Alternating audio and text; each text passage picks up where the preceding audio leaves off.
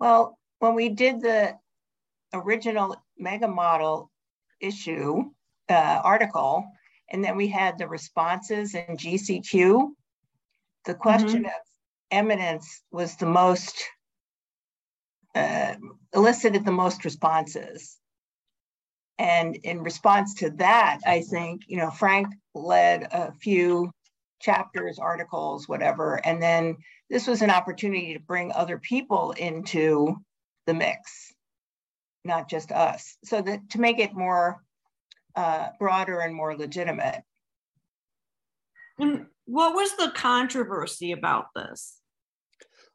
Well, I think the controversy actually has to do with the fact that some people do not like the fact that eminence is in our model as the top level, right? So I think it's related to this idea of being gifted for life. And so that they would like everybody to get the gifted label. And we argue that, in fact, you know, while in childhood, gifted is potential and achievement, in fully developed talents, giftedness is eminence, right? The people who are the gifted among the gifted, right? So the top people in the NBA, the, the people who just won the Nobel Prizes, you know, and, and so forth. That those are the gifted among the gifted um, in, in fully developed talents. And I think there are people who do not like that because they think it's too exclusive a club.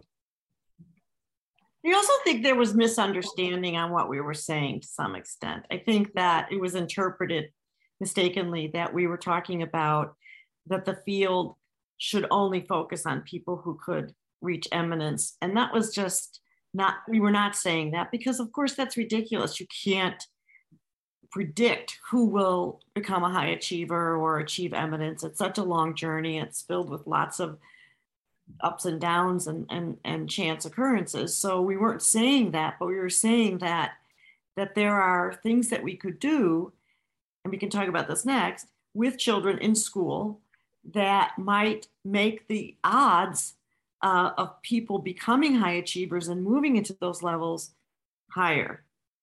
Rena, did you want to say something about that? Yeah, I think you addressed this, but to reiterate that uh, the concern was well, what does an elementary school teacher have to do with eminence? And um, our point was that talent development is a lifelong process and that if you want to if you have the abilities and the aspiration to be eminent we need to be prepared along the pathway. But i did want to say also that it's i do like the term transformational creativity better. Um, but eminence is a sexier word and has captured people's attention. So we had a trade-off there. So, Rena, to your point, what is it that we say to elementary or secondary teachers about um, transformational creativity? What role do they have, or do schools have? What can we say to them? Well, it seems to me that um, we can't burden teachers any more than they are already burdened but um, I think we could provide professional development, for example, for generalists that would tell them about what are what's available in the community that's uh, for enrichment and acceleration, and to engage encourage them to join um, domain uh, associations or or organizations, just like high school teachers do, so that they can find out more. And also um, share the information with parents. Like, are, are there certain middle schools or high schools that are a better place for kids who are needing more enrichment and acceleration than others within the system? And then they could become sources of information, et cetera. Oh, can I say one other thing? Sorry. That the other approach, the the domain specific approach makes the work of teachers a little bit more concrete than saying we have to serve the gifted um, as high IQ. It's a little bit harder to know how to serve them than if you're working with the idea that you're enriching them in their strength area. Mm-hmm. I would add, Paula, that I think that some teachers do this already, but they often do this with a selective group, right? They see a kid in their classroom who, oh, and they'll recommend a book for that kid to read or something for that kid to do after school. And I think oftentimes they're looking at the very, the one or two kids in their classroom. But one of the things I think we forget is that because this pathway is not necessarily linear, the teachers need to be, I think, looking more deeply into, you know, um, their, their classes and not just at the people who are coming in first and second, right? Who are the kids who are passionate about an area? Because that passion may end up being the kid who, in fact, later on goes on in that area. And so, so using that, not just the scores that kids are getting, but the interest that kids are manifesting, you know, the joy and excitement, using that as a, actually also a, a way of identifying kids who they are making special recommendations for. Right. And in our recent work, the three of us have engaged in on insider knowledge. Uh, we interviewed people who were STEM um, professionals, you know, really reached high levels in their careers. And it was interesting how often they mentioned similar kinds of experiences that were really important to them, like competitions in math that helped them, you know, with their knowledge of math or um, uh, opportunities in summer programs where they found other kids who were really interested in, in those topics and they got a lot of support. Um, so there are some, um, while each person's path is probably highly individual and somewhat idiosyncratic, there are some common themes that emerge as to what might be pivotal um, critical experiences for kids. And if teachers know that, then they can help direct kids towards those things. Right. I was definitely finding a peer group that had shared interests was made all the difference to their happiness and um, development. So um, let's see. Um, let's let's talk about this. So Dana had a really good question here. So um, so uh, Dana said a colleague who's at the top of her field and a mother to a student with high potential and ability shared her opinion that she doesn't think school should focus on helping gifted students because they're going to thrive no matter what. So what would we say to um, to um, schools or educators who bet argue that given uh, that some students have um, less opportunity, we should focus on those those kids? I think there are two ways to approach that. Um, first, I don't agree with the premise that um, a kid who has been classified or as gifted is necessarily going to thrive on their own, right? What happens is, I mean, I think the reason we focus on talent development is that we know that you need to move from where you are to higher levels. And that's going to take input on the part of the kid, but it's going to take you know opportunities provided by teachers and so forth appropriate teaching and all of that so so that the students who may be high functioning in elementary schools if they do not get the appropriate educational accommodations um, um, investment, they're not going to end up being as high functioning as they would have, right? And they're not making transformational contributions as adults, right? You know, their pathways may go differently. But then there is also sort of the sort of ethical aspect of this. Our education, you know, so special education was developed so that every kid could get a free, appropriate public education. Now, the courts have not applied that standard, free appropriate public education to gifted. It's applied it to kids with disabilities, to children with disabilities. But I think it applies across the board. We want every child to get a free appropriate public education. And for students who are gifted and talented, that means getting opportunities like acceleration and so forth, special programming and all of that. And I think that that's really something that we need to think about as a as our society does. The people who are in households you know, where the parents make 200 plus thousand dollars a year, can send them to specialized programs and all of that. Many of them may succeed, but think about all of the kids who in fact have potential, who don't come from households whose families do that. The school is really important for those kids, particularly. I agree wholeheartedly with what Frank just said. And I, I want to add this just sort of secondary consequence is that it delivers a message that um, high expectations, high achievement are not valued. And so we're just going to lift the bottom and do nothing for the for everybody else. I don't think sends a very good message to families and children. Right. So basically, it's not an either or; it's a both and. It's a mm-hmm. response. So, um, this is an important question, I think. So, um, are individuals with the potential to achieve eminence wired differently? Do differences in wiring make these individuals more susceptible to other neurological differences or psychosocial issues, anxiety, depression, etc.? You know, I think the literature on that is tremendously mixed. I do think that there are some fields where um, there are individuals who, um, particularly the creative fields, where there are individuals who have come out of uh, circumstances that have been challenging and and so they've achieved eminence but they have uh, some some psychological vulnerabilities. But i don't think that that's across the board. And i think i mean the most recent example of that we have is um, the smpy data.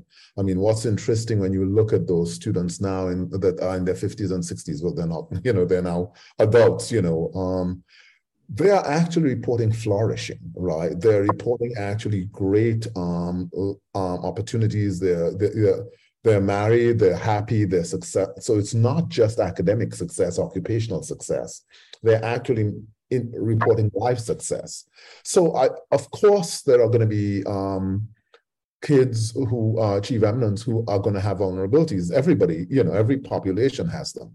I don't think that there's evidence to suggest that the ones who are eminent have that um, at a greater level, or even if they do that, it's the result of being eminent. It may be the result of being hounded because you're being eminent. I mean, if you're paparazzi and those kinds of things, and you're not able to deal with the success, but that's a different thing. It's not because of the of the potential to become eminent, but what has come with being eminent. Rena, do you want to comment? Because you had a decidedly in your written, you said no emphatically. I'll leave it with that. Yeah, I mean, I do think, Frank, I agree with Frank that I think um, the literature supports that there are some greater vulnerabilities among people who are creative, particularly creative writers, though. It's mostly creative writers. And a lot of these people ch- um, funnel their childhood traumas into their writing. A lot of their writing reflects um, reflects that. Um, but there's um, no research to support that um, individuals are inherently wired differently. And just like any other individuals, the circumstances of their lives are what um, interact to um, make them more vulnerable or less vulnerable, more psychologically healthy or less psychologically healthy. So, um, on the other hand, Rena, what does being an outlier in the sense of being, you know, such a high achiever, what does that mean in terms of the psychosocial skills that it requires? Well, um, we're learning every day from headlines, from our own experiences, that people need support, psychological support, for being in these rarefied environments. So it's not necessarily their wiring, but it's if you're in a very unusual high pressure environment, um, then you need coaching, you need preparation, you need performance support. So I think that's something that the three of us have very strongly promoted as part of talent development expecting that if you're going to be very creative, you're going to upset a lot of people. So if you already know that, it's not quite so traumatizing as when you get that pushback because you're expecting it and you're prepared for it. And you may be able to even co opt it if you're prepared for it. Okay. So let's talk about specialization versus well-roundedness because um, often the pushback um, from educators and even the concern among parents is this um, balance of uh, being well rounded, whatever that means. And I think that's part of the issue is what does that mean? And um, specialization and how early one should promote or, um, you know, facilitate specialization on the part of kids. You want to go, Rena?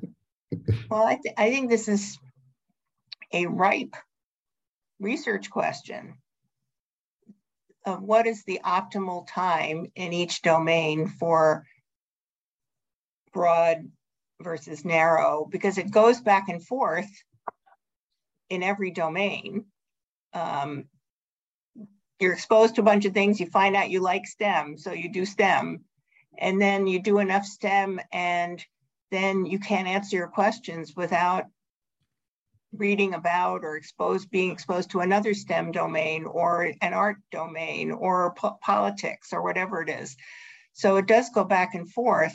The question is, we don't have research that really informs policy. Um, and so I, I did make a, a comment. I was thinking about this that if children can be nurtured to try their best to enjoy the fruits of practice or study, they, they should be healthy. If they confuse these messages with love and pride coming with success, the outcome is iffy. So they'll get success with regret or they'll give up. Uh, perfection become perfectionistic. Yeah. Yeah, especially if they're, you know, forced into specializing against their will. Mm. I was thinking it's a nature versus nurture question as well, right? Because we know, for example, that in some fields, that in fact, if you push specialization too early before the body is matured, for example, in some sport, that you are actually going to do damage. So, so that there is there has to be a knowledge of development. So I agree with everything Rena says, right? So there's a, it's going it's both another both and situation where early and so early investment, right? Early in specialization may be playing in a, a domain rather than digging in deeply in studying, right? Yeah. So, so, so what does specialization mean for at the level of potential versus the level of expertise, right? And I think that that's what it is. We also are well aware of, of this idea of pulling things from different different areas, right? That in fact, you know, the you know, learning, you know, spatial ability com- contributing to um, thinking about the DNA strands. So this idea that in fact knowledge may not be appear to be related to what you're doing may actually be the the stuff that stimulates a creative response right? Um, and, and, and, and, and an advancement. And so that, that that speaks to the importance of having some breadth alongside the depth. So the research shows, interestingly enough, that these people who become eminent or appear to be highly specialized are actually polymaths, that many of them have um, really well developed, um, you know, abilities that they've developed in another area. Most notably, they, they looked at um, scientists and uh, eminent scientists and found that a lot of them were deeply engaged in some art form um, and had been since childhood, like music or they were visual artists or whatever. So the idea, so so they look like they're highly specialized and only uh, and early specialized because we only see the area in which they're noted for their accomplishments, but there are other areas that uh, that they've been um, involved in. So they're actually kind of more well-rounded than we than we think of in our own study of, of the super users of CTD programs that we, we looked at kids who used our programs over a period of years, you know, were involved many times um, in, a, in a course or whatever. By middle school, these kids know their interests. You know, they're specializing in math and science or robotics or whatever. Um, so it's not unusual for kids to be to come to that um, that area that really intrigues them and to stay with it in middle school. So that's not too early in a, in a, to kind of um, um, specialize. The other comment um, I want to make is about well-roundedness. I don't really know what that means. That's I think that's highly individual. What being well-rounded is, but I think it gets conflated with good social skills and, and psychological skills. Um, and obviously, for every individual, we want to promote that, but it doesn't have to be because they do a bunch of different activities. That's not, that's probably not what promotes it. What mm-hmm. promotes it is, you know, having sustained interactions with other kids and in several environments. And so um, I think I think we get that mixed up when we talk about well-roundedness and and and are overly concerned about it because when kids go to summer programs or they participate in competitions all those activities build social skills and psycho psychosocial skills. I just remember when i went to a special elementary school i clearly got the picture that what we were learning was preparing us to be good middle class participants in society so we had mm-hmm. these art appreciation classes and these music appreciation classes. And you know, to this day, I I love that I had that and that I can go to a museum or I can go to a concert and I can recognize pieces. But I think that was the original idea of well-roundedness was that you could make conversation, you were cultured, you were, you know, you were not narrow and boring. So that kind of builds on your um, and and intellectually curious. Right. It's it's it's like finishing school. right. um, I, I think it's an interesting point that you made about uh, confusing what well-roundedness is. Um, and again, I'd return to this area of, of, what specialization is. I agree. So uh, at our program at um, our summer program ATDP, we did a study a number of years ago where we asked people about their participation in extracurricular activities. And I think we were surprised at the number of extracurricular activities that many of our students participated in because our program is focused really on academic subjects, but these students were engaged in a variety of things. And over the years, we've had students who've actually taken, have, you know, asked for accommodations to go and do student government stuff for a week in Sacramento um, they were da- they got an opportunity to dance in Miss Saigon on Broadway because they'd won this dance competition. They were going down to um, New Zealand to practice skiing. So could they get the exam early because they were on the Olympic team, the junior Olympic team, and they needed and that there was snow down, you know, in New Zealand in the summer up here.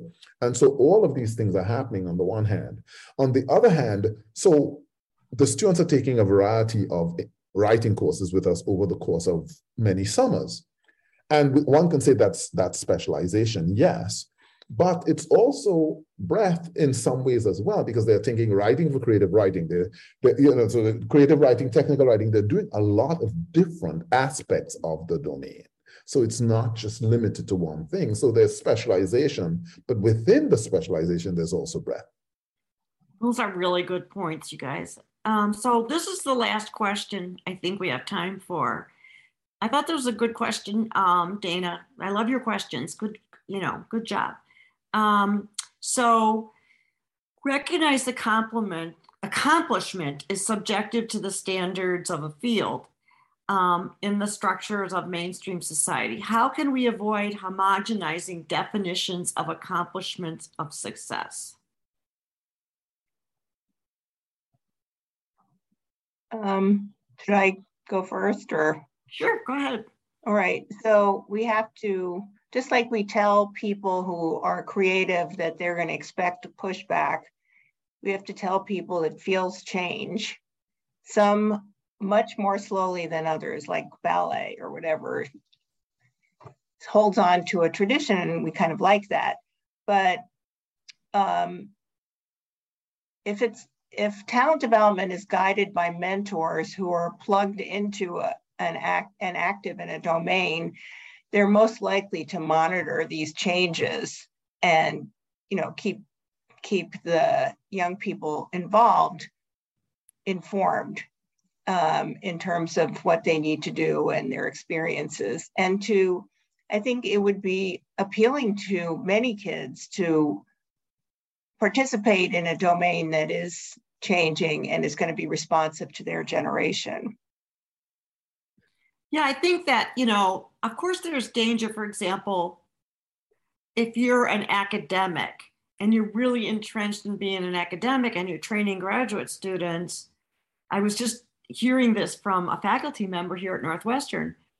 And part of the challenge that they're having is that uh, this is in the um, this cognitive science area. I forget what they call it, but um, you're saying that they have students who are coming in graduate students, and they all are training them to go to academic jobs, to be professors somewhere. But that's not where their students are going after they graduate. They're going to startups and companies that are doing innovative work. And so there's this, they're trying to adjust um, because the faculty don't feel quite well versed in how to train them for those opportunities. And the students are saying, You're not really training us to go to those kinds of opportunities.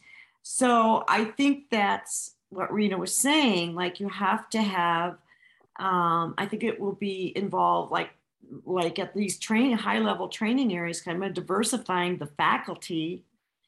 And it's also a value value thing, like valuing people who go in a different direction, like someone who goes into more applied research versus basic research, or someone who goes and takes what they learned to be a public spokesperson or a public figure working in that area somehow. Um, I think universities are trying to grapple with this because there are more endpoints for people after their training or trajectories and they're trying to figure out how to how to manage that and how to prepare people for it when you don't yourself aspire to that. Right. But I agree with you. I think the field fields are evolving and, and there are more fields, right? So so a number of students who are graduating from psychology programs are going into Google and Facebook and those kinds of things. These were not yeah. opportunities that existed 15, 20 years ago, right? And, you know, I ha- I've had a colleague who said, I mean, who, and she said out loud, you know, um, you know, if you, you know, if you're not going to publish, then why did you waste my time? you know, why did you come and do a PhD, right? And so I actually think that there's, in some sense, always been these kinds of things. that people who got PhDs and who went back into the K 12 schools and taught. I think it's just that there are a much greater wealth of opportunities now. And I think that that's, that's going to continue. So, this idea of homogenization, and many of the many of the things that are made, the, the biotech companies and the, the, the companies, the pharmaceutical companies, that you know, the Pfizer vaccine and the Moderna vaccine, those are people with, with PhDs in chemistry and biochemistry and so forth who've not gone into an academic environment, but who are making ex- extraordinary contributions to society, right? And but they're not necessarily visible, right? And you know, the Nobel prizes just came out. The there's a Berkeley guy who got the work he I think he did it 30 years ago. And it's now being recognized that the importance of it, right? And so this kind of stuff, and he had moved on. so the work that he's now getting the, the, the thing for, he has moved on. So I really do think it's really faculty members need to allow uh, to, to, to get out of the way of, of what our training, as you said, and let people pursue the avenues they want to pursue. Some of them are going to be successful and some will not, but that's the way the world works. So I kind of, oh. Uh, no, I want to say Rena had a great comment in her written comments about the Nobel Prize. And she said, it was interesting who got the Nobel Prize. And I don't know what field this was. It's chemistry. Chemistry. And not the people who created quickly the mRNA vaccines, which is so interesting because, as Frank points out, it's something somebody did 30 years ago and not a current. So it speaks to, I don't know what it speaks to. It speaks to what? Cultural? Well, I think it speaks to process, right? Because I, I don't know how the Nobels work, but I'm assuming that what happens is that people are nominated and, and so forth. And so I don't know that the people who did that vaccines are nominated, but to the extent that, let's say, because there's the work that led to those vaccines is work that started on the AIDS vaccine. We don't have an AIDS vaccine yet. And so, if in point of fact we end up with an AIDS vaccine that now comes out of this work, so it comes full circle, it may well be that this work will lead to a Nobel Prize down the road. So I'm not, you know, so so I think again there's some. I know it's just it's just an interesting. Yeah, go ahead, Rena. I'm sorry. No, I was just going to say that the it is domain because the Nobel Peace Prize went to these people affiliated with the anti-war Ukraine. Good point. Good situation. Point. So you know, I think the arts and politics, et cetera, are much more like present day. present. But I, I do think I would hate for tradition to be thrown out entirely in everything. And it would be great if there were some way to encourage, you know, present people. Well, we love traditionalists, you know, the people who are the traditional scholars who are going to love sitting in the library and smelling books. and um, and we're also going to give you the tools to you know tell you what is the frontier of the field so you can go out there and do it a different way whether it's scholarship or entrepreneurial or artistic so that's a big big load to carry and hopefully faculty can uh, take the challenge